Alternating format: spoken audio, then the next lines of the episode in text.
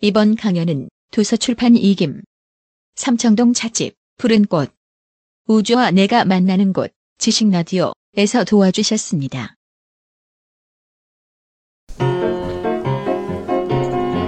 counting sheep 좀만 when you're 키워주세요. trying to sleep being fair when there's something to share being neat when you're folding a sheet that's mathematics when a ball 원래 이쯤 제가 멘트를 넣거든요. bounces off of a wall 국내 최초, you 세계 최초 우주 최강 본격 수학 팟캐스트 recipe 적콩모 book when you know how much money you owe that's mathematics 진행을 맡았습니다. 아 많이 떨립니다. life artist 정담입니다. 송쌤 마이크 받아주시죠. 네 안녕하십니까 전직 수학교사 송쌤입니다.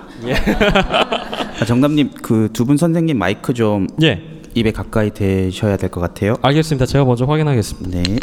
아 일단은 저희가 이런 게 처음이어 가지고요. 저희가 뭐라고 이런 걸 하고 있습니다. 저도 좀 많이 떨리는데요. 이번에 진짜 이게 다 우연찮게 정말 이야기가 시작된 거거든요. 지난 한 9월부터 이야기가 시작되는 것 같습니다. 그래서 저쪽에 있는 송 PD가 학교에서 잘리고 나서 그리고 실연의 아픔을 차마 어떻게 감당이 안 돼서 저희 부부하고 같이 하와이로 여행을 갔는데 그러다가 제가 책 한 권을 우연찮게 집어들었거든요. 근데 그 책이 오늘 모시게 될 그 저자의 책이었습니다. 문명 그 길을 묻다. 근데 제가 책 읽고 이분이 너무 뵙고 싶어가지고 가서 이렇게 한번 뵙자 이렇게 얘기를 드렸었는데 그게 약속이 된 게 작년 12월 말이었고요. 그리고 그때 당시 저콩무는 잘 들으셨으면 아시겠지만 이게 언제 날아갈지 모르는 그런 위험한 팟캐스트였습니다. 뭐 물론 지금도 마찬가지긴 합니다만 아무튼 그래서 아 뭐 한국 오시면 한번 뭐 강연회를 한번 강연회는 좀 그렇고 가볍게 토크 한번 하자 이렇게 말씀하셨다가 아는 언니 데리고 오신다고 하셨는데 그분이 덜컥 민변 회장이 되셨습니다. 그래서 실은 안희경 선생님이 어떤 분이신지 그리고 정현수 변호사님이 어떤 분이신지 정말 잘 몰라요. 예, 진짜 아는 언니 모시고 나온다 그랬는데 분명히 별명은 둘리라고 말씀해 주셨는데 굉장히 유명한 분이시더라고요. 그래서 오늘 이야기는 어찌됐든 좀 편안하게 토크 형식으로 갈 겁니다. 그래서 저희가 애초에 컨셉이나 이런 것들을 많이 고민은 했지만 시작하기 5분 전에 다 날리도록 했습니다. 예, 그래서 정말 즉흥적으로 좀 시작을 할 텐데 아, 일단은 먼저 오늘 말씀하실 정현수 변호사님 먼저 좀 소개를 좀 해드려야 되는데 제가 양력을 뽑았는데 이게 A4 한 장이 넘어갑니다. 하, 이게 딱 봤더니 서울대생이시네요. 예, 서울대 나오셨습니다. 그러니까 공부를 굉장히 잘했다. 아, 근데 게다가 사법시험에 졸업하시자마자 딱 보니까 대략 한 2, 3년 안에 붙으신 것 같더라고요. 예. 저 공부 컨셉으로 따지면 약간 좀 예, 그렇죠. 예, 그런 사- 캐릭터입니다.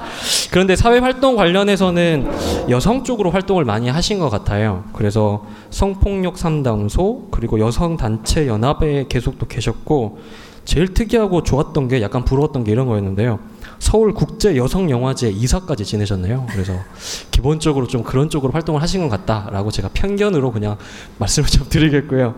옆에 계시는 안일경 선생님은 방송국 PD로 일을 하셨다가 그리고 어느덧 예, 결혼을 위해서. 예, 결혼을 위해서 가신 거군요. 예, 그래서 미국으로 떠나셔서 지금은 사랑 때문에. 아 사람 때문에 아 사랑이요. 아 예 사랑 때문에 예 미국으로 건너가셔서 지금 활발하게 인터뷰 및 어, 기고하고 계십니다. 기고를 여러 군데 하고 계시는 것 같아요. 예, 그래서 제가 이렇게 간략하게 소개를 해드렸는데 역시 소개는 본인 소개죠. 예, 두 분께서 편안하게 좀 말씀을 해주시면 여기 앉아 계시는 분들 그리고 지금 방송을 듣고 계시는 분들도 좀 도움이 될 것 같습니다.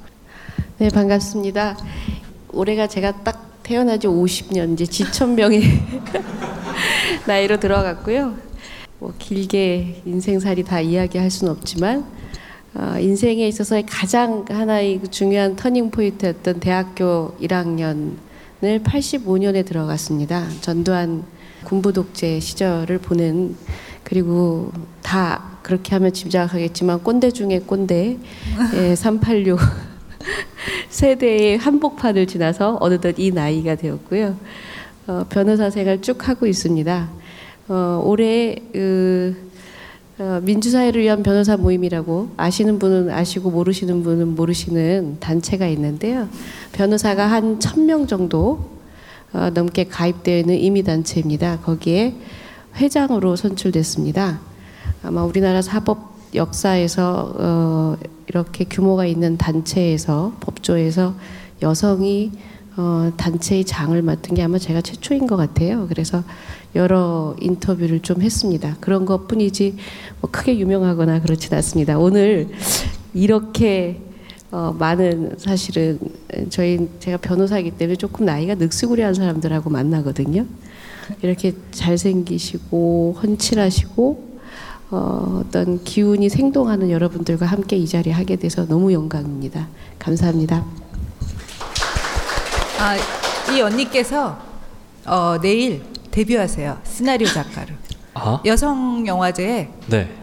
아, 이렇게 높이 띄우면 좀 스스로 스스로 알아서 낮아, 낮아지는 발언을 하셔야 되는데 어, 누구죠? 무슨 여성 여판사 누구 네. 임순례 감독의 어, 전체 시나리오 아니죠? 부분. 아닙니다. 네. 맨날 하는 법정 진술 요거 요거 하셨다. 고쳤다 각.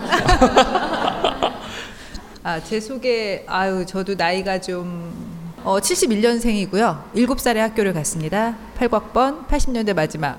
대학에 가서는 이제 저희 때 데모 많았어요. 그래서 제가 데모하는데 이렇게 늦게 갔는데 3학년 때쯤 딱 가면 학생들 와요, 피해요. 뭐 이래요. 날라리였죠. 어, 복장 내지는 생각 뭐 약간 그런 게 있는데 그 시대를 지나면서 이렇게 아련하게 순정 같은 게 있었어요. 그러다가 직장 생활을 하면서도 몰래 뭐 노동절 때 막 이렇게 우리 회사 마포에 있는데 혹시 저 사람들이 날 볼까? 막 이러면서 그 마포 대교를 지나 막 다니고 이런 기억이 있는데요. 방송 열심히 했었고 그 안에서 뭔가를 해보고 싶었고 해서 위에 어른들하고도 싸우지만 팀워크가 좋아서 조, 좋았던 기억들도 있고 그래요. 어, 그러고 나서 이제 결혼으로 미국을 갔는데 그 사이에 결혼을 하게 된 계기라는 거는 또 어, 아, 우리 아버지께서 좀 편찮으셔서 효도해야지. 그리고 공식적인 가출을 해야지. 이게 그게 출가 아니면 그거더라고요. 그래서 딱 가고 갔더니 미국이니까 영어잖아요. 그러니까 영어를 어, 못 해가지고요. 이 한국에서는 제가 말로 좀 뭔가 했어요. 섭외도 잘하고 막 이런 거 잘하고 방송도 좀 진행도 이렇게 몇 번의 기회가 있었고 또 이제 텔레비전 리포트 같은 거 어, 대학 졸업할 때쯤 하고 하다가 비주얼 때문에 잘렸거든요. 근데 갔더니 무기가 없어졌잖아요, 말이. 무엇을 할 수 있을까? 그리고 또 관계 속으로 딱 들어가니까 그전에는 내가 자라왔던 거, 가, 거나 회사나 뭐 이런 속에서의 적응하고 이런 걸로 넘어가다가 딱 둘이 사는 관계 속으로 들어갔으면서 나를 많이 보게 돼요. 그리고 어려웠어요. 아, 사람과 사람이 사는 게 정말 어렵구나라는 것들. 그때 나는 그러다 서점에 딱 갔더니 아이도 낳고 육아는 수준이 안 맞잖아요, 애하고. 그러니까 대화 없이 무조건적인 사랑, 뭐 처음부터 배우는 게 너무 많아 가지고요. 딱 갔더니 명상서적 코너가 굉장히 많아요. 도교, 막 불교, 우리 종- 동양에 많았던 것이 미국에 너무 많은 거예요. 그 중에 Awake at Work이라는 책이 있었어요. 저거를 봤더라면 내가 회사 갈 때 기뻤을 텐데. 저때 무슨 광고가 있었냐면 어떤 남자가 아침에 나 회사 안 가! 막 이래요. 근데 물을 확 끼얹고 왜 안 가? 그랬더니 피곤하니까 그러더라고요. 나 피곤해서 못 가겠더라고요. 나도 그때 그랬거든요. 근데 이 at Work 이러면 직장에서 뭔가 깨어나고 좋을까? 그리고 내가 뭔가 사회적으로 활동을 할지를 못할지언정 이 책을 번역을 하면 내 삶이라도 좋아지겠거니. 그래서 이제 마인드풀리스 우리는 뭐 자기를 바라보는 거겠죠. 그런 번역서를 몇 권을 했어요. 어, 말을 놓고 이제 그게 영어를 배우는 것도 있겠고 하지만 글밖에 없구나라는 게 있고요. 그러다 2012년 세상에 30여 가지의 선거들이 치러지고 변화의 시기에 나도 뭔가를 해보고 싶다. 이슈 토론하는 미국의 선거 풍토가 너무 좋았었고요. 그 전에. 그래서 시작한 게 석학 인터뷰를 하게 된 것도 있고요. 나는 누구를 만날 것인가도 있고요. 근데 반면에 저는 왜 석학을 만나냐면 연순 언니 같은 경우는 삶이 그런 삶을 살아왔잖아요. 뭔가 억압받는 사람들과 늘 함께 했었고 어 근데 저 같은 경우는 그, 나는 그런 삶을 못 했고 그럼 누구로 배우고 싶고 큰 어른 지혜를 갖춘 분을 만나고 싶고 그래서 찾아갔던 거고요. 거기서 내가 내 말로 막 하고 싶은 욕망들 있잖아요. 나도 좀 알아요 하고 싶은. 근데 그걸 할 수 없었던 거는 나는 그 삶을 살지 않았기 때문에. 그래서 거인에게 배우고 그들의 입을 통해서 세상에 진영 논리 막 이렇게 색깔만 가지고도 서로 팩팩 토라지고 하는 거 없이 스며들 수 있는 방법을 좀 찾고 싶었고요. 겸손한 방법들. 그래서 서로 생각을 나누면서 세상이 조금 좋아지길 바라는 순정이 좀 있었고요. 그렇게 진행하면서 점차 글을 좀 더 쓸 수 있는 기회를 갖게 되고 또 이래서 이렇게 귀하게 뭐 이런 여러분들과 만날 수 있는 자리까지 오게 된 것 같아요. 길었죠. 예, 아, 송 PD님 편집 알아서 잘 하십시오. 예. 아, 그러면 그 방금 안 그래도 말씀하신 그 책 일부분 좀 한번 읽어드리도록 하겠습니다. 어, 저희 그래도 나름 음악을 좀 준비했는데 송 PD님 음악 준비되면 말씀해 주십시오. 하나의 생각이 세상을 바꾼다. 안희경. 모든 일은 하나의 생각에서 나와 이루어진다. 그 생각이 올바라야 역사의 흐름이 퇴보하지 않는다. 미래를 약속하는 언어들이 출렁이는 2012년이었다. 온 지구를 가로질러 30여 나라에서 선거가 있었다. 물론 선거는 앞으로도 계속 이어진다. 하지만 그 어느 때보다 2012년의 선거들이 주목받았던 이유는 아랍의 봄으로 시작된 민중의 대규모 자각, 이후 들불처럼 퍼진 99%의 함성, 오큐파이 운동의 열기가 함께했기 때문이다. 한국에서도 이와 같은 대규모 각성이 2011년 희망버스로 집중되었고 이는 분노하라, 점령하라를 넘어 안철수 현상이라 불리는 99%의 갈망으로 이어졌다. 2012년 봄부터 겨울까지 꼬박 깨어나자 2012 석학을 만나다 인터뷰에 전념했다. 최고의 석학들을 만나며 느낀 한 가지 놀라운 점은 이 책 곳곳에 밝혀두었지만 그들에게 한국인은 세계사에 큰 자취를 남긴 위대한 국민이라는 점이다. 그 어른들이 한국인을 이렇게 올려다보는 근거는 삼성도 위대한 건설 현장의 업적도 소비의 주체가 되어 국력을 과시한 관광당이나 문화사절단도 아니었다. 그것은 바로 우리 민중의 투쟁의 역사였다. 우리가 지나온 민주화와 계급 투쟁의 길에는 수많은 굴곡이 있었다.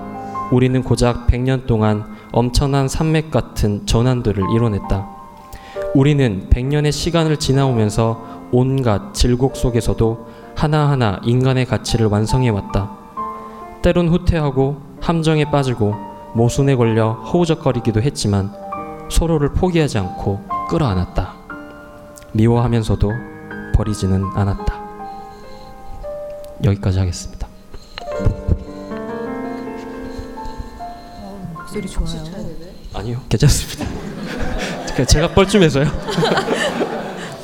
아, 안희경 선생님께서 본격적으로 인터뷰어로 활동하시면서 만드신 책이 이, 이 책인 줄 알고 있고 그래서 잠시 한 부분 어, 나눠봤는데 일단 그 첫 구절에서 어, 진짜 그 들불이 번졌다라고 말씀을 하셨지 않습니까?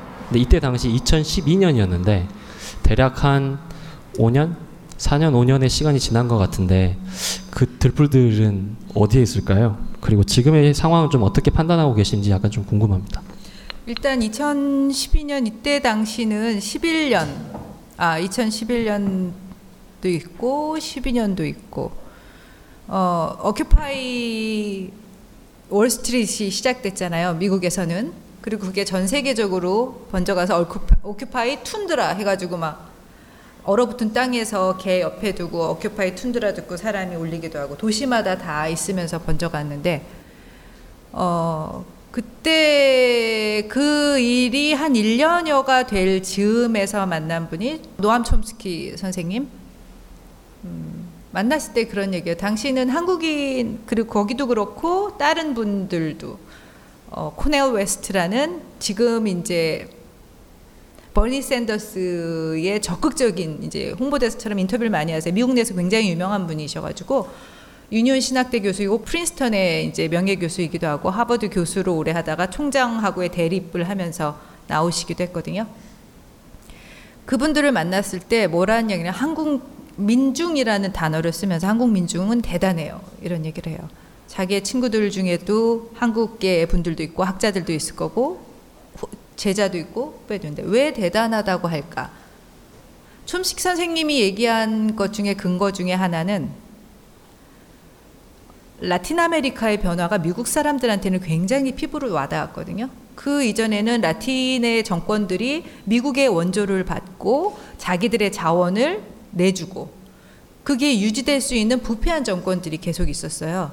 그러면서 한편에서는 마약이 유통되는 것들이 묵인되고 그런 스스로 우민화 정책을 할 수 있었던 제도였고 독재 정치가 오래되기도 했고요. 칠레도 그렇고 베네수엘라도 마찬가지였고.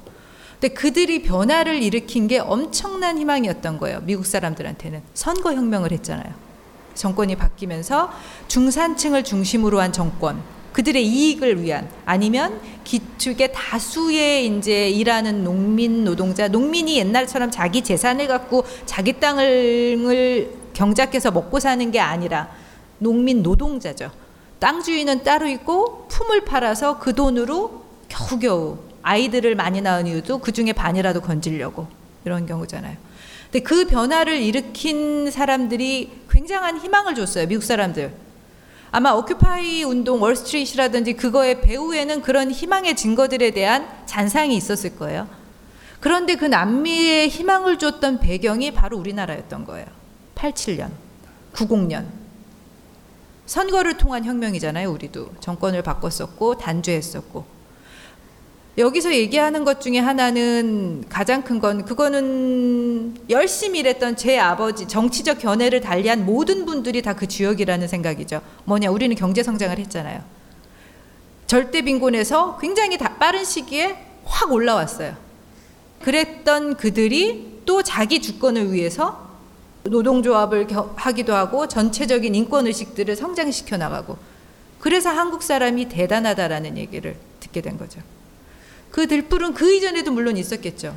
오큐파이 있었고 그 다음에 아랍의 봄이라는 것도 있고 지금 인터넷으로 연결되면서 또 다른 거기에 있어서 보다 또 병적이라고 할 수 없지만 굉장히 편향적으로 나타난 게 아이시스, IS도 있는 거고요.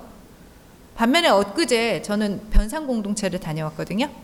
윤구병 선생님이 하는 공동체 같이 생산하고 같이 나누면서 교육에 그래서 아이들이 그냥 거기서 지금 있는 학생들 중학생 고등학생보다도 거길 졸업하고 아 나는 사회로 나갔다가 다시 여기서 나의 일을 하겠다고 온 학생들이 있어요.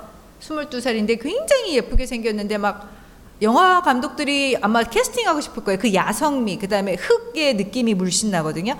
토종 종자를 자기는 지키고 그 일을 해보고 싶다. 왜냐하면 윤구병 선생님도 못했고 그 밑에 2세대들도 못했던 감당하기 어려운 그건 삶을 걸어야 되니까 그걸 하겠다는 청년, 그 친구를 봤는데 저런 움직임 흐름 불이 나기 전에 이미 생명을 갖고 곳곳에 자리하고 있는 이게 있고 거기에 뭔가가 던져졌을 때 시대 정신으로 일어나는구나. 그거는 계속 울렁울렁 가는데 그 중에 한 주역이 또 우리였구나. 이런 그걸 발견하는 게 저한테는 그냥 제가 살아가는 큰 동력이 되기도 했어요. 송 PD님 알아들으셨어요? 좀 어려운데 나는? 아무튼 알겠습니다. 그러면 어찌됐든 아까 들불에 대한 이야기를 좀 해주셨는데 반대로 오히려 진짜 현장에서 필드에서 움직이신 정현수 변호사님께 좀 질문을 좀 드리기 앞서 일단 저도 정현수 변호사님 누군지 정말 잘 몰라가지고요. 요 신문 기사 하나 제가 해- 해봤는데 그냥 신문 기사를 좀 읽겠습니다. 예, 2016년 3월 18일자 기사네요. 기자가 쓴 거 그냥 그대로 읽겠습니다. 예, 최근 신임 회장으로 당선된 정연순 변호사는 뉴시스와의 인터뷰에서 심각한 사이버 인권 침해 문제 해결이 시급하다며 이를 위해 올해 안에 민변 디지털 정보 위원회를 발족할 것이라고 강조했다. 정 변호사는 최근 테러 방지법의 국회 통과로 무소불위의 권력을 가진 국정원에 아무런 반성 없이 날개를 달아줬다며 국민 누구나 국정원의 추적과 감시 대상이 될 수 있다고 우려했다.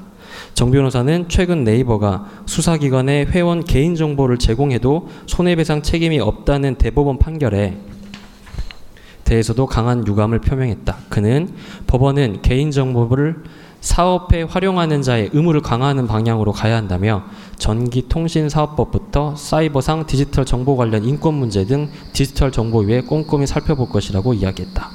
등등입니다. 그래서 이게 제가 쭉 자료를 찾아봤는데 앞으로 되게 굵직한 그 선거들도 꽤 있고요. 그래서 아마 그런 관련된 말씀을 많이 해주셨던 것 같은데 일단은 질문은 그겁니다. 어, 안희경 선생님께도 여쭤본 건 처음에 그 이야기를 어떻게 시작하셨는지가 저는 좀 궁금했는데 정현수 변호사님도 어떻게 이렇게 민변에 몸을 담게 되셨는지 그것도 제가 알기로는 민변 네 번째 여성 변호사 예 하셨다고 제가 들었거든요. 그 계기 좀 말씀해 주시면 감사하겠습니다. 디지털 정보 위원회는 발족했고요. 5월달에 이게 기사가 좀 늦어서 아, 위원장도 이제 다 취임을 했고요.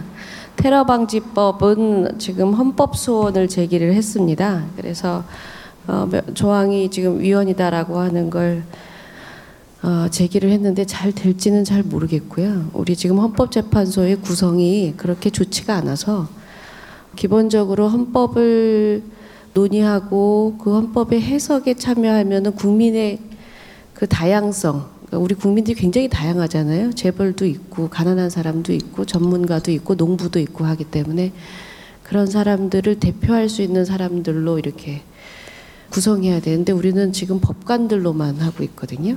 극히 예외적으로 검사 아니면은 교수, 변호사 이렇게 돼 있어서 거기다 친정부적인 어, 헌법재판관들이 많아서 헌법의 해석이 가끔 가다가 좀 이상해지고 있습니다. 그래서 어쨌거나 그 방금 우리 안희경 선생님도 이야기를 그 하셨지만 너무 길어서 아마 이해를 잘 못하신 것 같은데 제가 좀 짧아요. 짧게 4년간 이런 거 했어야 되는데. 짧게 4년간 과연 2011년 그 하나의 생각을 펴냈을 때와 지금 뭐 우리 사회가 얼마큼 달라졌을까?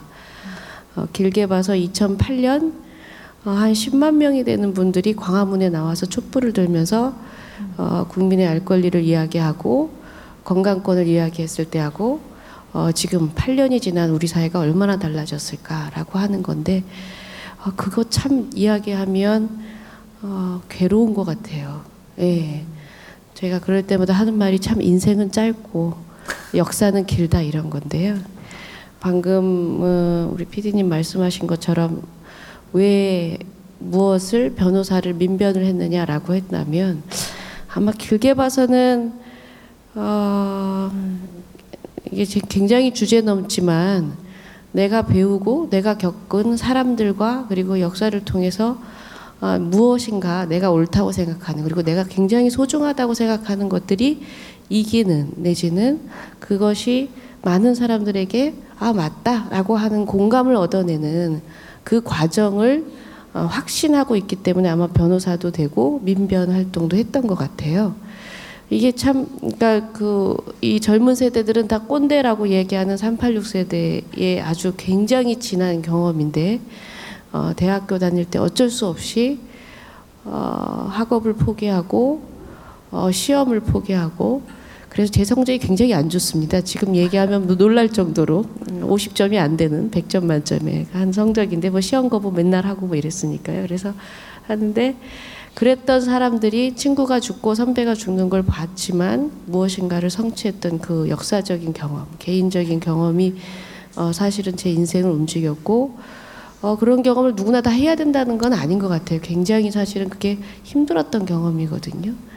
그런데 그런 것들을 지금의 뭐 저희 아들, 딸이나 후배들이나 다 같이 나누고 그런 것들이 확산되기 때문에 아마 그런 어, 믿음이 없지 않았으면은 어, 지내기는 좀 어렵지 않았을까 하는 생각을 합니다.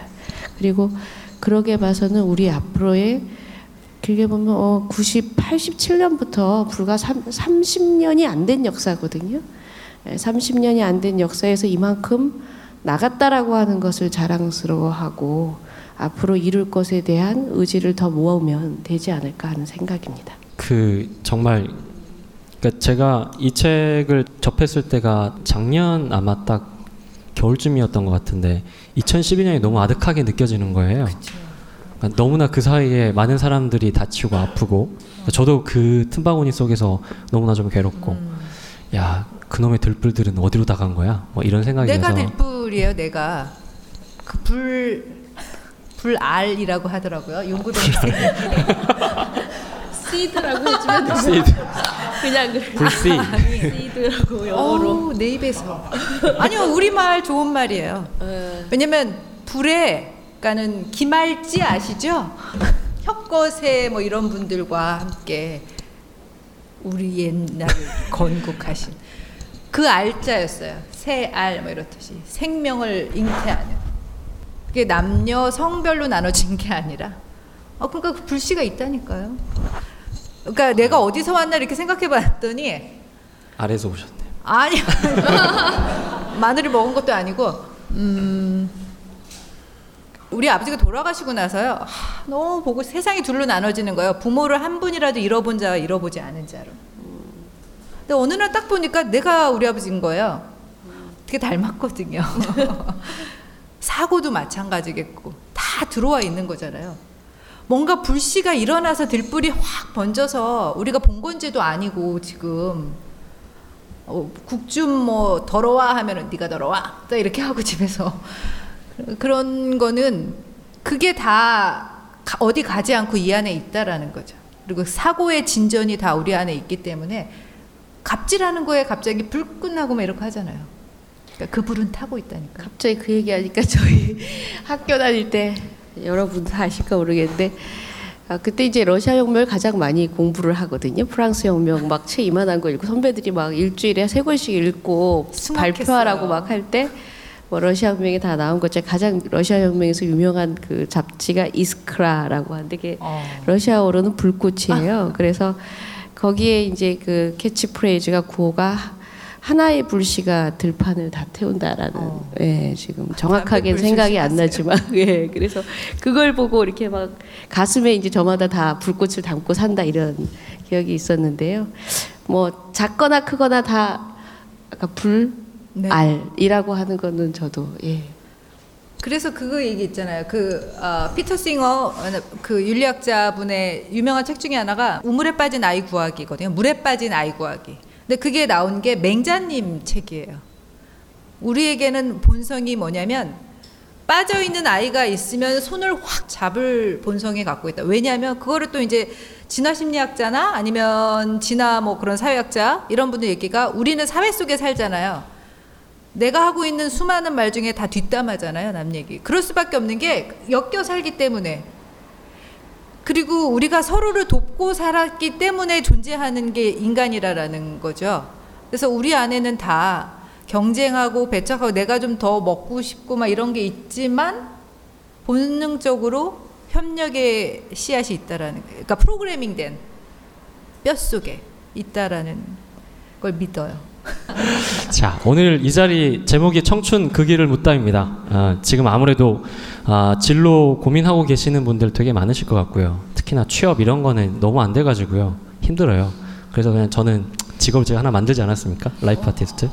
아, 그리고 이제 게다가 아마 대입을 준비하는 친구들도 좀 듣고 있을 것 같은데 아마 그래도 두 분도 뭐 고등학교 때, 대학교 때 진로 고민 안 하셨을 수 없을 것 같은데 요거 좀 궁금하네요. 어떤 분들? 성적 순으로 답해야 돼요? 아, 성적 순이요? 예. 말씀해 주시죠. 그 사실은 저는 그 중학교 때 칼 세이건의 코스모스를 읽어, 읽었는데 지금도 그 책을 갖고 있어요. 제 몸을 이루는데 다 떨어져가는 그때 발간된 너무 좋았고 천문학자가 되겠다 이렇게 했는데 음, 저희 외삼촌이 그 면장 하시는 공무원이셨는데 올라오셨어요 시골에서. 그러면서 네가 정신이 있냐 없냐? 그러면서 우리나라에서 천문학을 공부하면 부모의 등골을 빼먹으려고 작정을 했냐고. 그러면서 잔말 말고 판사를 해라. 이렇게 얘기를 해서 아, 정말 그때 아무것도 몰라서 그냥 문과 지원했고 그래서 법대를 갔고요.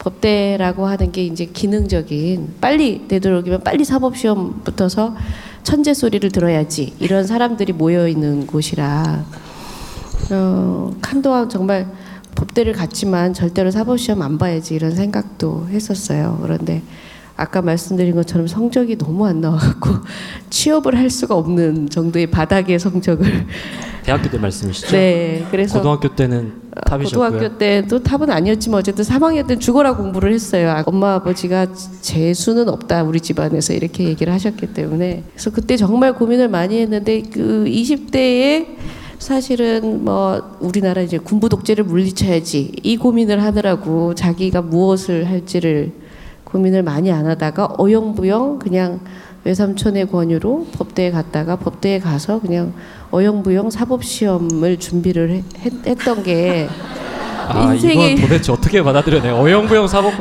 저 황부인 인생에서 정말 너무 그러니까 한 27살 그 사법시험 1차를 합격하고 나서 그때 깨달았어요. 아 인생을 이렇게 사는 게 아니었구나. 어, 그때에 이제 하고 싶은 게 뭔지가 생각이 났던 거죠. 그래서 제가 뭘 하고 싶으냐면 다큐멘터리 작가를 하고 싶었던 거예요. 사람들을 보고 사람들을 기록하는. 그런데 이제 이미 그때는 너무 많은 투자를 했어요 인생에. 1차 합격을 하고 만 거였어요. 그래서 아이 모르겠다. 그냥 가자 이래갖고서는 2차 합격하고 그냥 변호사 됐고요.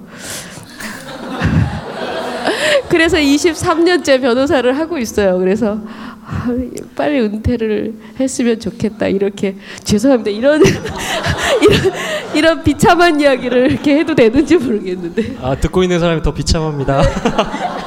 빨리 태어났어야 돼요. 네, 아 그러셨군요. 그래서 어영부영 빨리 하셔서 태어난 네. 사람들의 그또 네. 책무가 있다고 봐요. 아, 그, 그? 빛을 갚고 다음 생에는 아마 좀 네. 힘들 거예요. 너무 많이 써서. 안희 교수님 좀 어떠셨나요? 아. 일단은 수학 잘하셨나요? 수학요? 네. 좀 했어요. 어 아까는 아니 몇 점? 오, 저, 저 문과여서 55점 만점이었는데 네. 제 목표는 25점. 왜냐? 그때 저는 평균 제가 한 25, 28을 본 것 같아요. 그러니까 네. 주제 파악을 그 나이에 할 수 있다는 거. 우리 인간의 50% 이상은 과대평가를 한다는 실험 결과들이 있어요. 뭐 학자들도 90%가 자기는 과대평가를 한다는데 수적으로 안 맞죠. 그러면 등수를 나래비를 세우 나래비 서열을 세우면. 근데 저는 파악을 해서 그래서 냉정하게 18점 받으면 된다. 근데 고지를 넘어서서 무려 22점을 받았던 것 같아요. 송 PD님 이 정도 되면 거의 정담 캐릭터 아닙니까? 어, 수포자 같은데. 그래서 진로 고민 좀 어떠셨나요? 어, 미처 저의 재능이라기보단 나, 내가 무엇을 원하는가, 내가 무엇을 하고 싶은가라는 걸 몰랐어요. 아, 지금도 나는 앞으로 뭐가 될까? 이러 누가 그러니까 어떻게 살아야 되지? 그러니까 나는 뭐가 될 것 같아요? 이렇게 물어보고 싶고 이런데요. 어, 그때 후회되는 거 딱 하나 있어요. 돌아섰을 때. 그러니까 연극 영화과 가고 싶었거든요. 어, 배우 하고 싶었어요. 비주얼이. 그래서 비주얼이 안 된다고 잘렸을 때 얼마나 괴롭겠어요. 그 두 번째 잘린 거요. 하나는 어렸을 때 어, 이런 말까지. 이 여학생이라는 잡지가 있었어요. 거기 보면 막 이렇게 지네 반에서 좀 이쁘다는 애들이 와가지고 하는데 내 친구가 가겠다고 서로 부추겨서 둘이 갔더니 떨어졌어요. 그래서 우리 이모가 하는 말이 그래 집에서나 이쁘구나 그만. 아 집에서 다 이쁘죠. 나 여기 지금 너무 너무 놀란 게 어쩜 이렇게 다 이쁘고 한지 환한지. 그래서 아 유전자는 이렇게 발전하는구나 이렇게 생각을 하는데. 아 영화 배우를 못한 이유는 원서를 못 썼어요. 어떻게 감히 내가 아 썼어야 되는데 어떤 애 쓴 애가 있었어요. 아, 그게 늘 나를 속이고 갔구나. 근데 거기 처음 입학하실 때는 불어불문과 들어가셨죠? 어, 스페인어 학교에서 배웠어요. 고 고등학교 때 스페인어 선택 전국에 한 여덟 개 음. 학교 이렇게 막 시, 그때는 시범적으로 이렇게 한 거고 주요하게는 다 불어 독어잖아요. 요새 불어 독어 아무도 안 하죠. 어, 네. 근데 여튼 시- 스페인어 그거 그것만 좀 잘했어요. 수학과는 전혀 비교될 수 없을 정도로 외우고 다니는 문장이 한 문장 있어요. 한번 외워주시죠. Es la estaciones del año es primavera 뭐 이렇게 나가는 거 있어요. 1년에 사계절이 있습니다. primavera verano 이 아, 까먹었네 겨울. 거기서 Y를 써야 되는 게 이게 시험 문제였어요. 보통은 에르스나 뭐 이거 쓰는 이거 불어랑 헷갈려요. 써야 되는데 Y. 근데 그래서 스페니시 친구들을 만날 때 멕시칸, 뭐 베네수엘라 친한 친구 있거든요. 이거를 딱 읊으면 있어 보이죠. 근데 그래서 불문과 갔는데 어 불어 좀 다르더라고요 언어가 그리고 학생회관을 열심히 나가고 어, 못지않은 네. 성적으로 졸업했죠. 못지않은 성적으로. 간신히 예. 거의 아주 두 분이서 정말 잘 맞으신 것 같아요. 예. 근데 일단 일단 이쯤에서 궁금한 게 두 분은 어떻게 친하게 되셨나요? 한 분은 지금 미국에 계시고. 그러니까 예. 이 시대가 바뀌고 있다니까요. 제3혁명, 산업혁명 얘기하잖아요. 음. 제레미 립킨 네, 나올. 때. 예. 산업혁명이 나오는 배경에선 일단 커뮤니케이션 혁명, 그 다음에 산업 동력의 혁명. 예. 그래서 석탄 뭐 이렇게 할 때 그 중간 이 1차는 인쇄술의 발달. 모든 학교에서 교과서에서 와, 아, 안정된 노동자의 배출이 이루어지는 신문이라든지 하면서 거기 그때 당시는 뭐 운동하는 분들, 사회 변혁을 하는 분들이 신문을 냈잖아요. 신문이 되게 중요한 거고. 그 다음에 2차 산업 혁명 같은 경우는 어, 원거리 되는 게 거기에 나온 거는 맞습니다. 통신 뭐 네, 이런 네. 커뮤니케이션 우리 뭐 이렇게 라디오 뭐 이런 식인데 3차 수평적 네. 아랍의 봄 기타 등등 그다음에 산업도 바뀐다 이렇게 아니, 하는데 그래서 어떻게 친하게 되셨냐고요. 페이스북 아 페이스북이요. 아 참. 그 한마디면 될 거를. 예. 어, 비결은 페이스북이셨군요. 그럼 친추는 누가 먼저 하셨습니까? 기억도 안 나요. 그때 우리를 소개한 그분이 있었는데 네. 그분과는 소원해지고 아 그러셨군요. 아무튼 알겠습니다. 자 그러면 이제 마이크 좀 여러분한테 좀 넘길 건데요. 음 일단은 진로 고민 나름 많다고 제가 아까 들었습니다. life artist 보니까 엄청 많던데. 자 일단 먼저 자발적으로 한번 좀 일어나는 질문 있으시면 마이크 먼저 드리고요. 안 되면 제가 강제로 좀 드리겠습니다. 먼저 질문 있으시면 손 들어주시죠. 진로에 관련된 질문이면 어느 것이든 괜찮을 것 같습니다. 주세요. 저 아는 지인 줘야겠네요. 저랑 같이 재수 친구 친구거든요. 광주에서 이 친구도 공부를 곧잘 했었는데 학교를 계속 전전하다가 회사를 다니더니 갑자기 몇 달 전에 또 회사를 때려쳤대요. 제 주변에 몇 개 회사 때려치는 사람이 많은지 모르겠습니다. 하여튼 반강제적으로 life artist가 된 것 같은데 요새 진로 고민 어떻게 하고 계시나요? 어 진로 고민은 그냥 이제 된 대로 되는 대로. 예, 캐시만 조금 조금씩 이렇게 들어오면 그냥 그거 가지고 살자 많은 거 안 바라고 한 가지 근데 이제 궁금한 게 하나 있는데 안희경 선생님께 그 인터뷰 같은 거 하실 때 되게 어, 훌륭하신 분들을 이렇게 많이 인터뷰를 하시더라고요. 근데 섭외 같은 건 어떤 식으로 하신지가 좀 궁금하거든요. 아니 진로 고민을 그 인터뷰로 가시, 나가시려고요? 아 인터뷰 하실게요? 예, 아, 뭐 아니요 그냥 두루두루. 야 그건 내가 할 거야. 너 하지 마. 섭외는 전화를 해야 되는 상황이 몇 번 있은 적이 있어요. 아티스트 인터뷰할 때라든지 어, 막 울렁울렁하죠. 어, 근데 그거보다는 주로 저는 이메일 한 번에 보고 한 번에 yes 오케이를 할 수 있도록. 그래서 예전에는 되게 길었어요. 섭외할 땐 제가 스트레인저잖아요. 어디 소속된 기관이 있지 않고. 그랬을 때 이제 다행히 남편은 뭐 이렇게 직장에 예. 소속된 경우였어요.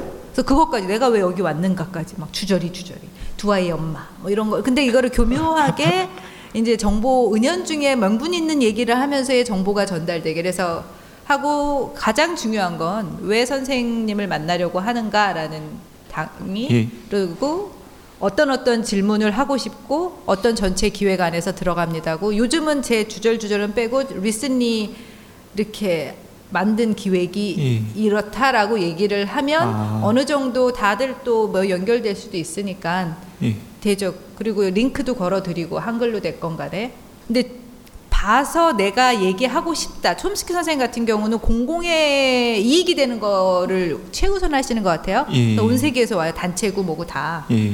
그래서 메시지도 몇 번 받은 적도 있긴 한데 그분한테도 그러면 딱 맞는 거 보니까 그 양반들은 이미 세상에 다 얘기를 했어요. 자기들 얘기를 다 했기 때문에 예. 이게 투고 같이 이렇게 우리가 던져서 그 안에 들어가는 거. 내가 이걸 하겠다라고 했을 때 내가 응- 보니까 내가 찾은 게 아니라 그 양반에게 응답을 했던 것 같아요.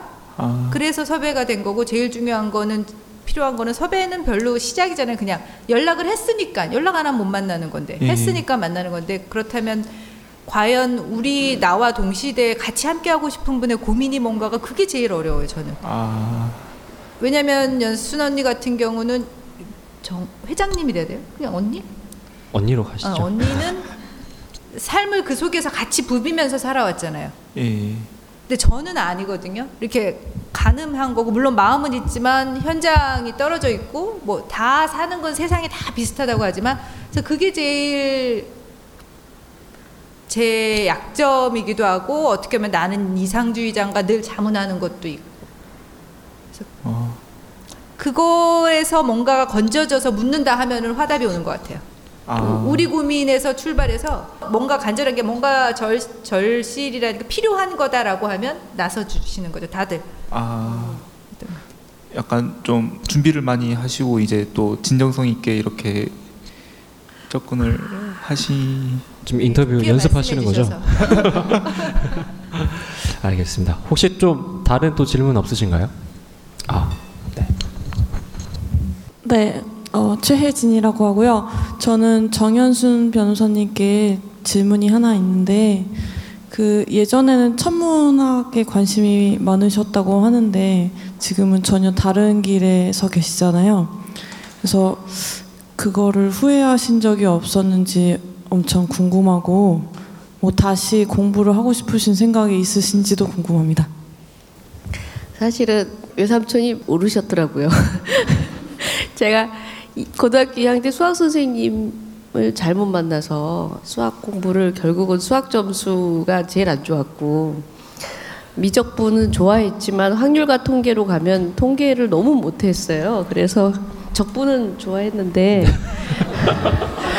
통계와 확률만 나오면 머리가 너무 아프고 모르겠더라고요. 그래서 아, 문과를 택한 건 결국 외삼촌이 잘 인도를 하셨구나 이렇게 생각을 했는데 그 미련이 계속 있어서 그 뒤에도 과학책을 계속 읽어요. 그러니까 어, 어, 가지 못한 길에 대한 그러니까 그렇죠 능력도 안 되는 그 길에 대한 미련이 있죠. 그래서 공부를 어, 개인적으로는 좋은 최신 과학 도서가 나오면 책도 읽어보고 바탕화면에다가 나사에서 제공하는 그 매일의 그 우주 사진들이 있거든요. 매일매일 그 바탕화면을 바꿔줘요. 나사 프로그램이 그거를 켜놓고 어, 매해 시작하는 첫 독서는 SF 소설을 읽으면서 우주를 잠깐 갔다 오고 이런 식으로 조금 그 아쉬움을 달래고 있고요. 이 제가 그 진로 문제 얘기할 때도 항상 그 제 경험을 얘기하면서 음, 결국은 우리가 어, 자기가 좋아하는 것과 자기가 그것으로 인해서 생계를 유지하는 것이 일치할 수 있으면 정말 좋고 그리고 그것보다 더 좋은 거는 나의 사적 이익이 바로 모든 사람들의 공적 이익과 일치하는 삶을 살면 더욱 좋은. 예, 그런데 이 세 가지를 다 일치시키는 거는 너무도 어렵다. 예, 그러면 무엇부터 해야 되는가의 문제가 있고 결국 자기가 좋아하는 것으로 먹고 살진 못한다고 하면 어, 그것을 다른 방식으로 취미라든지 아니면 사회 공헌의 문제로 해결을 하면 된다 이렇게 이야기를 하는 예, 경험이 됐죠 개인적으로요. 아, 알겠습니다. 혹시 또 다른 질문 있으신가요? 없으신가요? 그 저희 사연이 하나 있는데요. 저는 되게 좀 공감이 됐던 게 이런 것 같습니다. 그러니까 두 분도 가만 좀 들어보면 제 판단에는 그냥 어떻게 하다 보니 갖고 그냥 어떻게 하다 보니 하는 건데, 그러니까 옛날에는 어떻게 하다 보면 뭐가 되는데 요새는 어떻게 해도 안 됩니다. 예, 그런 경우가 좀 많아가지고 아마 그래서 좀 답답한 경우가 많은 것 같고 그래서 남들처럼 따라가자니 이건 아닌 것 같은데 그렇다고 뭘 해야 될지 잘 모르겠고 아마 거기서 좀 답답할 것 같은데 지금 이분 사연이 좀 딱 그런 것 같아요. 특히나 나도 좀 정의롭게 살고 싶은데 나의 서 있는 위치가 그래라고 하는 거라서 일단 사연 하나 소개시켜 드리고 예, 이 얘기 좀만 더 진행하겠습니다. 안녕하세요. 송쌤 정담님. 좋은 강연이 있다는 얘기를 듣고 문명 그 길을 묻다를 열심히 읽고 있습니다. 최근에 읽은 책 중에 가장 흥미롭게 읽은 책이에요. 출근 버스 안에서 멍 때리지 않고 이 책을 붙들고 있으니 말입니다. 저는 10년 넘게 회사를 다니고 있습니다. 회사를 다니는 게 불의에 동의하고 있다는 이상한 죄책감을 안고 말이죠. 노동자에게 불리한 사내 규정, 그 규정들을 이행하는 나, 도시 재개발이 많이 되어야 돈을 버는 회사의 일, 하청 업체들에게 접대를 요구하고 소위 갑에게는 접대를 요구받는 곳, 부정하고 부패한 일들이 만연해 있지만 묵인한 채 회사를 다닙니다. 그런데 여기서 또 다른 고민이 시작됩니다. 그 옳지 못한 규정을 만든 게 제가 아니며 직접적으로 더 큰 피해를 입는 직원들은 따로 있는데 이걸 내가 왜 고민하고 죄책감을 가져야지? 라고 이런 건 좀 지나친 감정이 아닌가 하는 겁니다. 나에 대한 연민일 뿐지도 모르겠습니다. 바른 사람, 바른 시민, 바른 노동자로 나는 살고 있는 걸까 생각합니다. 그리고 최근에 구의역 청년 노동자의 죽음이 안타까워서 하는 일은 뉴스 보도에 문제점은 없는지 살피고 몇몇 친구들과 잠깐 얘기하고 하는 게 전부입니다. 또 세월호 참사에 분노하여 광화문을 찾아 노란 열쇠고리를 받아들고 시인들이 하는 낭독회에 참석하고 진실을 알고 싶어서 대한 언론에 후원금을 냅니다. 하지만 저는 바른 노동자, 바른 시민답게 살고 있는 건지 의문스럽습니다. 어, 그래서 결국에 이 분이 여쭤보고 싶은 건 이런 것 같습니다. 도대체 이 책은 독자가 어떤 사람이면 좋겠는지요? 현대 사회의 문제를 꿰뚫는 지성들의 인터뷰를 어떤 사람이 읽길 바라나요? 제가 이 질문을 하는 이유는 제가 과연 이 사회 구성원으로서 할 수 있는 일인가 싶어서입니다. 좋은 인문학 책을 읽고 다른 사람의 아픔을 공감도 하고 분노도 하지만 구체적인 실천은 없는 건 아닌지 도대체 어떻게 무엇을 실천하면 좋을런지요? 라고 질문하셨습니다. 아, 앞에 얘기를 쭉 듣다 보면 그거에 답하고 싶은 생각이 이렇게 조금 열렸다가 질문을 또 뒤를 들어보면 아 이것도 딴 얘기가 생각나서 앞에 게 지워지고 뒤에 이제 질문부터 얘기하면 정말 얘기하고 싶었던 거는 개인의 힘이었어요. 힘없고 뭐하고 되게 위축돼 있잖아요.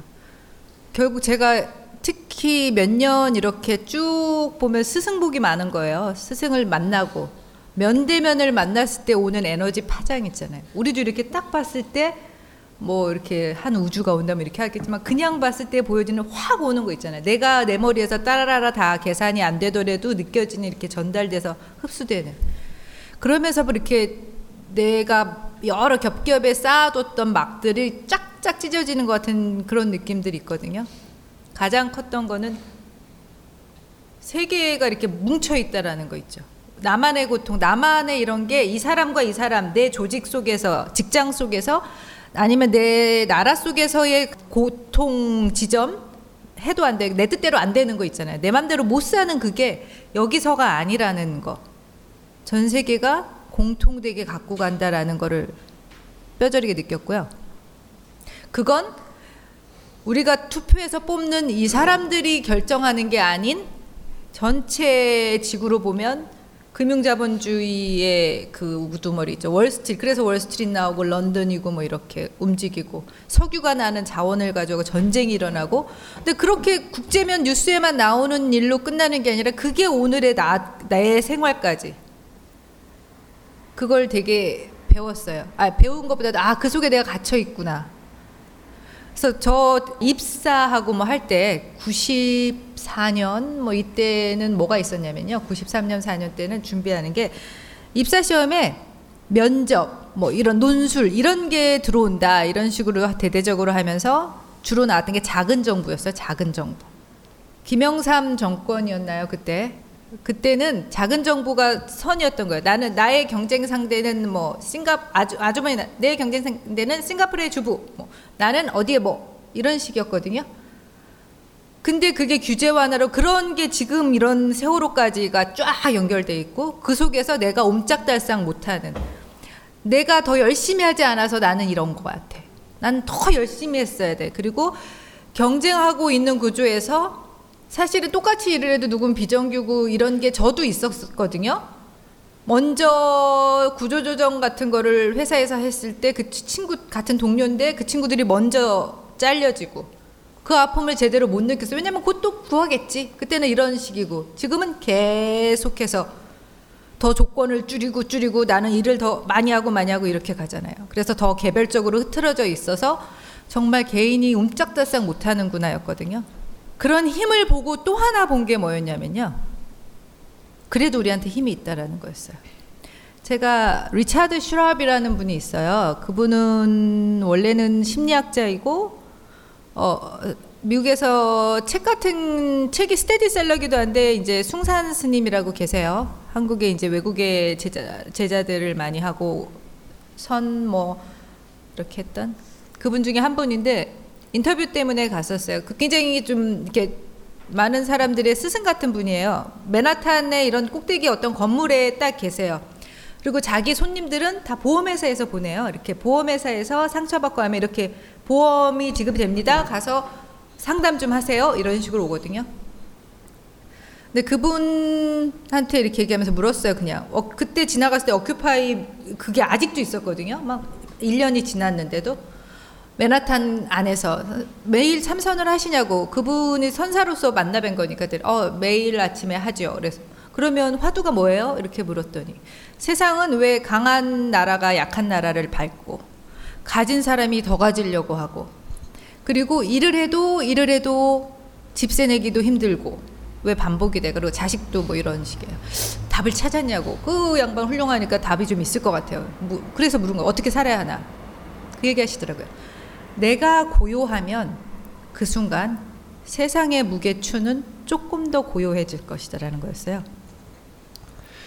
내가 고요하면 내가 고요한 순간 내가 네. 고요하지 않아 만약에 여기서 아까 그래서 향을 이렇게 나눠주고 향을 맡고 이게 환영하는 거잖아요 에너지를 바꾸는 이게 아랍의 전통에도 있대요 이슬람 사람들 만나게 되면 먼저 향수를 손에 뿌려주고 향을 맡으면 기분이 좋아지잖아요 확 에너지가 바뀌죠 그리고 sweet한 이런 과자나 이런 거를 주고 뭐 상대에 대한 welcome인데 이게 뭐냐면 나와 너가 삶이 삶이 서로 이렇게 포근하게 안아주니까 그 에너지가 확 바뀌잖아요.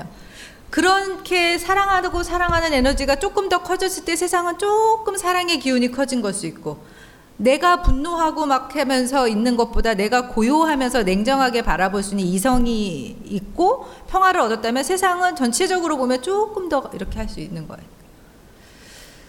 그게 꼭 누가 뭐가 돼야 돼서 끌고 가는 게 아니더라도 그랬을 때 또 하나 우리가 연결되어 있다라는 걸 보여주려고 처음에 많이 한 거거든요. 첫 하나의 생각이 세상을 바꾼다가 지금도 쭉 가면서 연결되어 있다는 건 다 알잖아요. 한 사람의 예를 들면 세월호 같은 경우 그 선장을 저는 옹호하고 싶어요. 왜냐하면 그 사람의 조건 그렇게 뛰쳐나가고 자기만 살겠다고 도망가게 된 그 조건의 비정규직이라든지 뭐 이런 거 다 여러 구조를 보면 근데 그 사람이 그렇게 함으로써 엄청난 희생이 온건 사실이잖아요. 한 사람의 어떤 선택에 의해서 근데 그게 누가 될지는 몰라요. 우리도 다 그런 조건에 있는 건데 결국은 어떻게 하니까 그냥 사는 거더라고요. 사는 거. 이 사연 주신 분 너무 훌륭하게 사시는 거예요. 조건에서 근데 대신 자기가 가, 괴로운 거는 분열됐다라는 거잖아요.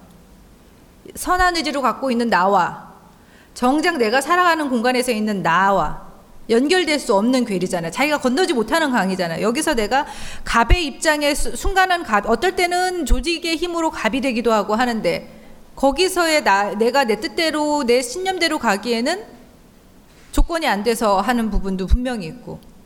근데 그럼에도 불구하고 그 둘 서로가 같은 난데 다른 세상에 있는 그 둘이 만나는 지점은 좀 더 사력 있게 가는 거라는 생각이 들어요. 어, 저는 저 같은 경우도 늘 그게 제일 괴롭거든요. 나는 그럼 뭐 어떻게 살까? 근데 그래서 내가 살고 싶어지는 건 뭐냐면요. 머리 싸매기도 하고 나름 성심을 다해서 뭔가를 하는데 딱 애들이 학교에서 딱 왔을 때 막 낮에 막 원고 쓰냐고 막 짜증 만땅 되도록 막 기운을 쇠진해서 애들한테 와 이렇게 오늘 뭐 배웠어 이런 게 아니라 빵끝 웃어주고 싶은 그거를 잃지 말아야겠구나라는 거.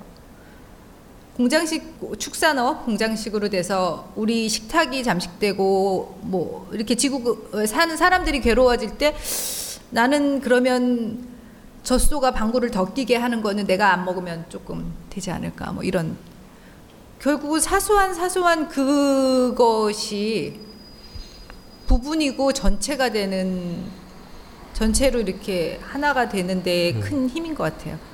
그래서 그 사, 그 성, 그러니까는 뭔가 좀 쓰- 성심을 다하려는 그거가 답이 아닐까? 근데 되게 어렵죠.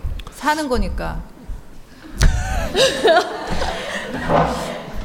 그동안 어떻게 인터뷰를 하셨는지 대충 알 것 같아요. 예, 알 것 같습니다. 아, 저희가 서로 다 연결되어 있고 그래서 마음이 고요해야 이 세상의 무게가 좀 더 가벼워지고 이렇게 정리하죠 하지 마세요. 아 그럴까요? 네. 정리 각자 그냥 하면 되지 뭐 네. 어차피 각자 사는데. 아니 제가 이제 배가 고파서 슬슬 아, 예, 들- 연결이 돼 있는데 일단 앞에 계시는 이제 다관은 좀 편하게 드시면 되고요. 일단 저희가 생각보다 시간이 금방 지나가가지고 잠시 한 5분 정도 쉬었다가 예 하는 것도 괜찮을 것 같은데 어떻게 생각하시나요? 저는 정현순 변호사님 답변을 듣고 쉬었으면 좋겠어요. 아 그래요? 아참 나올라면 빨리 나오지. 그래요. 일단 마저 듣고 좀 그럼 좀 시도하겠습니다. 그 다 그렇죠. 내가 옳은 것이라고 생각하는 것이 내가 눈을 뜬 다음 그 순간부터 잠들 때까지 일관되게 내 앞에서 펼쳐지도 않고 내 행동도 그렇지 않고요. 어, 세계가 분열되어 있는 것만큼 내 자신도 분열되어 있는 것은 피할 수가 없는 것 같아요. 그래서 우리는 어떻게 그것을 통합시키려고 어, 할까라고 하는 거지. 지금 내 안이 그리고 나를 둘러싸고 있는 환경이 분열됐다고 해서 그래서 괴로워해서는 안 되거든요. 음, 뭐 통합시키는 방법은 여러 가지가 있겠지만 어, 아주 사실은 이 세계의 큰 흐름을 보면 이제 영웅은 사실은 우리가 뭐 동화 속이나 역사 속에서 나왔던 영웅은 거의 없고 실제로 또 반대로 모든 이가 아주 우연한 계기로 영웅이 되는 세계로 세계가 굉장히 넓어지면서 동시에 굉장히 조밀해진 세상으로 바뀌었거든요. 그러니까 그런 부분을 인식한다면 할 수 있는 일이 있으면서 동시에 할 수 없다는 무력감을 느끼게 돼요. 이미 사실은 정치도 어, 뭐 G20이니 G7이니 뭐 이렇게 하지만 어, 전 세계적인 다국적 자본에 의해서 움직이는 일종의 마리오네트 같은 대통령이라고 해봤자 그렇게 된 감이 있거든요. 그런 사람들 모여서 맨날 사진 찍고 웃고 하는 걸 볼 때마다 그런 느낌이 들잖아요. 이미 세계는 그들의 손에 과연 있는 것인가 이런 생각이 듭니다. 그래서 뭐 그러면 굉장히 무력하죠. 그래서 네, 그런 것들을 이겨내는 방법으로 조그맣게 실천하는 것이 있고요. 사실 오늘 저희 약속도 안 했지만 둘 다 팔찌 끼고 있거든요. 전혀 다른 거지만은 저는 실로 만들었고 여기 고무 밴드로 만들 네 팔찌를 끼고 있어요. 지하철을 탈때 세월호 팔찌를 끼거나 고리를 걸고 있는 사람 보면 너무너무 좋은 거예요. 예, 마음속에서 행복감이 막 뭉클하고 올라오거든요. 나하고 같은 사람, 나하고 같은 고민을 하고 있는 누군가가 지금 있다라고 하는 것. 조밀해진 세상을 사는 방법은 결국은 우리 어, 희경이가 얘기를 했지만 세상이 어, 엮여 있었다. 서로가 연결되어 있고 적어도 내가 옳다고 하는 그 연결 지점들을 조금 조금씩 찾아가는 방법이고 그 개인에게는 각성이고요. 그 다음에 있어서는 연결망을 강화시키는 것은 조그만 실천이다. 그래서 저는 이 그 편지를 주신 분 너무 멋있게 살고 있고요. 고민할 필요가 전혀 없다. 그리고 결국은 아까 우리 희경이가 아주 말, 삶은 그냥 사는 거예요. 저도 사실 그걸 깨닫기는 굉장히 오래 걸렸는데 뭐 그 전에는 막 강박관념이 있었거든요. 제 스스로 내부에서 무언가를 해야지라고 하는 지금 제 이력을 보면은 아니 뭐 이렇게 한 사람이 이런 말을 하는가 그런데도 그 강박관념으로 사는 삶이 때로는 굉장히 힘들었어요. 예. 그래서 근데 어떻게 나중에 어떤 계기에서 제가 느낀 게 정말 삶을 그냥 사는 거구나. 그리고 더 중요한 거는 어, 그럼으로써 삶을 살아가는 과정에서의 작은 행복들을 내 스스로 키워가는 거다라는 걸 알게 됐고요. 그래서 이렇게 멀리 떨어져 있지만 만나면 바보같이 반가운 사이가 됐는데 그런 기회가 굉장히 많이 열려 있기 때문에 여러분들은 그런 기회를 사실 옛날에 비하면 굉장히 작은 동네에서 그런 기회를 가질 수가 없었지만 지금의 그 소통 수단은 내가 나서기만 하면 그런 관계를 맺을 수 있게 바뀌었거든요. 적극적으로 더 열심히 찾아가시라고 격려를 해드리고 싶습니다. 그럼 다 같이 박수 한번 치면서 좀 쉬겠습니다.